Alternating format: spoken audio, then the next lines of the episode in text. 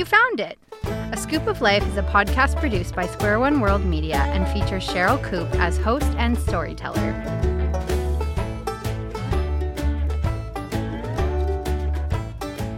Welcome, welcome, welcome. My name is Sherryl Koop, and I am thankful that you have taken time to listen.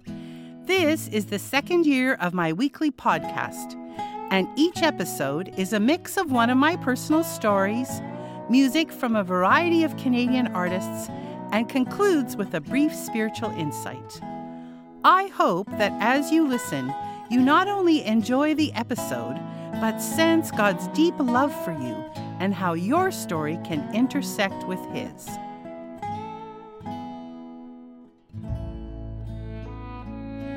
The title of this episode is We Can Do This. Are we stronger together? For many, many years, I had the privilege of traveling to different countries together with teams of teenagers and young adults to work on building projects that would be helpful to people who lived there to do disaster relief, and to participate in ministry of all kinds. One summer, I was privileged to take teams from Manitoba and Ontario to the country of Jamaica for a two week period. The teams would be doing repairs of all kinds on homes and other buildings. It was exciting to see the teams come together and realize that the best way to make a difference in the two short weeks we were there was to be as collaborative as possible. The leaders from Ontario and I were so impressed with not only how excited the teens were to be in Jamaica, but the deep desire they had to make a difference while there. We stayed at an elementary school on the north coast of the island near to Port Maria slept in classrooms on army style cots, and ate outside on the basketball court of the school at makeshift tables and benches. Fresh water was a precious commodity, and so having a shower was possible on a three day rotating basis, and only with cold water. I marveled at how the teens on the teams did not complain and with great joy and excitement were willing to tackle the projects laid before them. Another thing that we as leaders were impressed by was how quickly the teams melded and their desire to collaborate on all that lay before them. The first project we were going to work on was cleaning and painting of the school we were staying at, together with building a wall to protect the children when they were playing in the schoolyard from the busy highway nearby. It was delightful to see the teens get their tools and then head to the area they were responsible for, singing and joking all day long as they worked hard in the heat and humidity that Jamaica has to offer in the month of August. Some days the humidity was so thick we often referred to the air as thick enough to eat, and at times we felt like we were being suffocated by it. The teens, however, were not daunted by these conditions and finished the school project after our first week in the country. Our second set of projects was to repair several homes that had been destroyed by a series of storms that had whipped over the island during the last year and a half prior to our arrival. The teens were divided into seven teams, and each team was assigned to one of the homes that needed major repairs before the families could return to living in them. Some homes needed new roofs, doors, and windows. Others needed a concrete foundation so that the home could survive any possible hurricanes that might take place. Needless to say, the teens banded together with great gusto and worked hard, hoping each home would be ready for inhabitation before we would leave Jamaica. The home that needed a new foundation and siding was the largest of all the homes we were working on and sat in the middle of the row of houses we were working on. Once the repairs needed on this large home were agreed upon, our contractor advised us that the house would need to be moved in order to make a new foundation. And then, once that foundation was ready, the house would need to be moved onto it. What? What? There was no way that we had the funds, the time, or the equipment to move a home once, never mind twice. As leadership, we began to discuss our options and realized that anything we came up with was way out of our budget and virtually impossible due to where we were and the limited amount of machinery and expertise available to us. One of the leaders decided we needed to be as creative in our problem solving as possible and began to make a whole host of hilarious options of how to deal with our need to move the house two times before all the repairs would be completed. Needless to say, there was a lot of laughter, but it was tainted with the reality of not knowing what we would do and how we could complete the house so the family that needed to live in it would be able to do that. After several bouts of laughter, this leader then proposed the following idea. What if we took all seven teams of teens and their leaders and then moved the house as a whole group? Like physically moved the house. First off of the present foundation, and then when the new one was complete, moved the house back onto the new foundation. I could hardly believe my ears use teenagers and their leaders to literally lift a house and move it? That would never happen, as it would put the teens in too much of a dangerous position that could result in serious injury or death, and there was no way we all were strong enough to do it. After a lot of conversation, we as leaders sat with the idea, prayed about it, and decided that in a few days we would have another discussion on what to do. The day came to meet about our house moving dilemma, and one leader was convinced the people moving the house plan was the way to go and would be an incredibly bonding experience for each of us as we collectively worked together to do what seemed impossible. Well, somehow I became convinced this could work. And that evening, we told all the teens what we were going to do. The roars of laughter, followed by cheers and chanting, We can do this, encouraged us as leaders that the teens were on board and moving a house would be the order of the next day. I prayed hard that night for the safety of all of us, and then the next morning as we prepared for the move, prayed with the whole group for safety and the strength to move the house. So, off to the house we went, and after very explicit instructions from our construction leader, we all got into position around the house, and then, on the count of three, lifted the house and moved it where it needed to go. I could not believe what I was experiencing. A group of teenagers not only strong enough, but working so well as a team that an entire house could be lifted off of the ground and moved to where it needed to be until a new foundation was poured.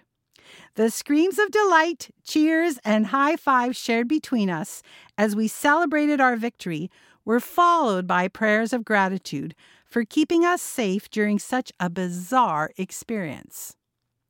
Now it was time to get the foundation and siding replaced in record time, knowing that once again we would need to lift the house and move it. Watching the team work diligently day by day to get the house ready for its new foundation caused such pride to well up in me. Here were teenagers, often maligned for being lazy and selfish, giving up their summer holidays to work hard in the extreme heat and humidity so that a family could once again enjoy their home. It was all I could do not to cry while I watched them. Then the day arrived to move the repaired home onto the lovely new concrete foundation we had poured just a few days earlier. Once again, our construction lead had us surround the house, gave explicit instructions on what to do so that we would not injure ourselves, and then, on the count of three, we lifted the house and carried it onto the new foundation. Again, the teens screamed, laughed, and cheered once we heard the words perfect as the house came down on the foundation and would now be home to a family. What a sense of accomplishment and pride we all felt. By working together, we had not only moved a house once, but twice, and we did it as a team and safely. Even as I tell you this story, I marvel at how strong each teen was, not only physically, but in their sense of how collectively we could accomplish this task. I love that they had a can do attitude and were willing to follow our lead on such a crazy idea.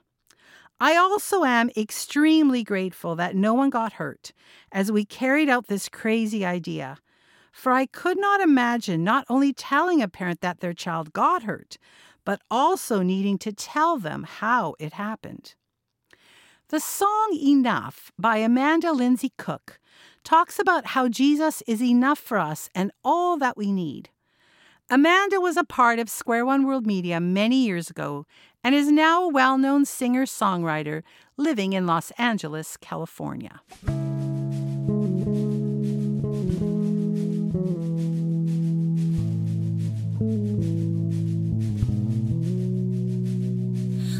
Last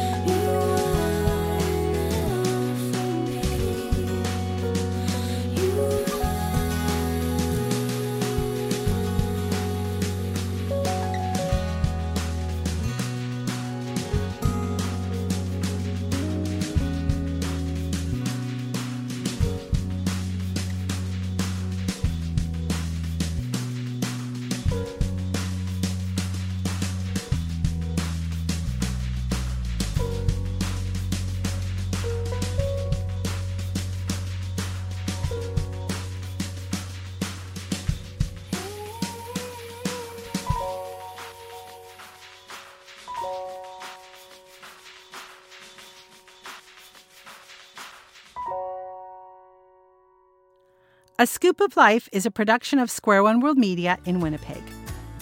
Square One exists to share the gospel of Jesus Christ with people around the world through media. Using producers, speakers, and writers who are culturally appropriate to the people group they are trying to reach means that each media project is relevant and impactful for audiences around the world. To learn more about Square One or to support this project, visit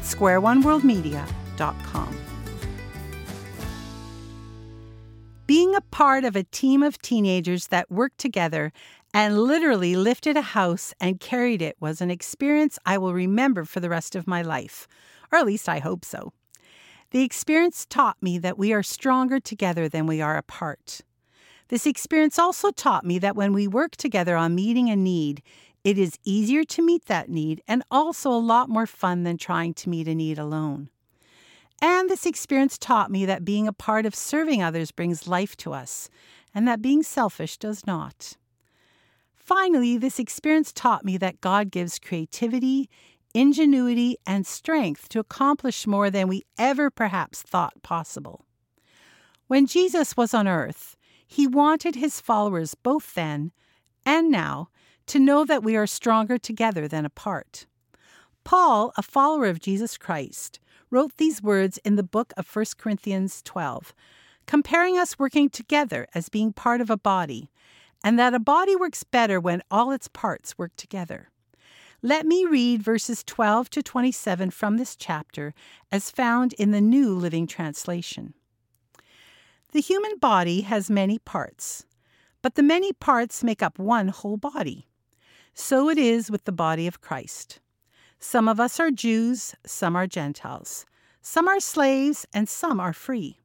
But we have all been baptized into one body by one Spirit, and we all share the same Spirit. Yes, the body has many different parts, not just one part. If the foot says, I am not a part of the body because I am not a hand, that does not make it any less a part of the body.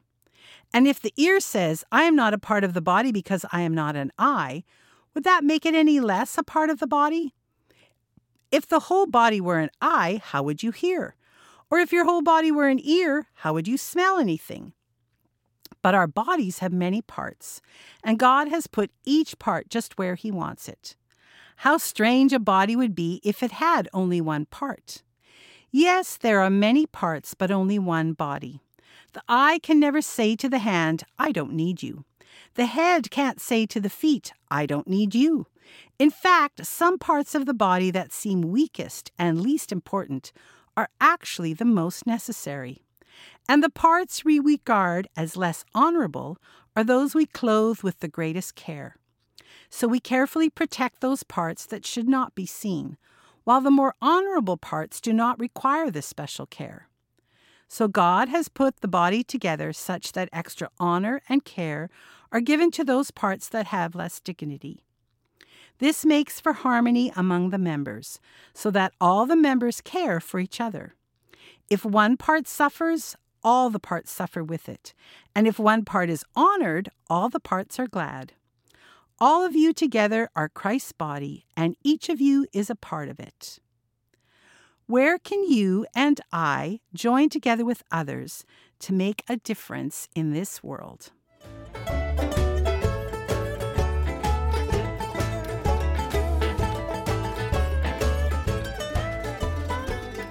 Thank you for listening, and I hope you come back each week to hear another episode.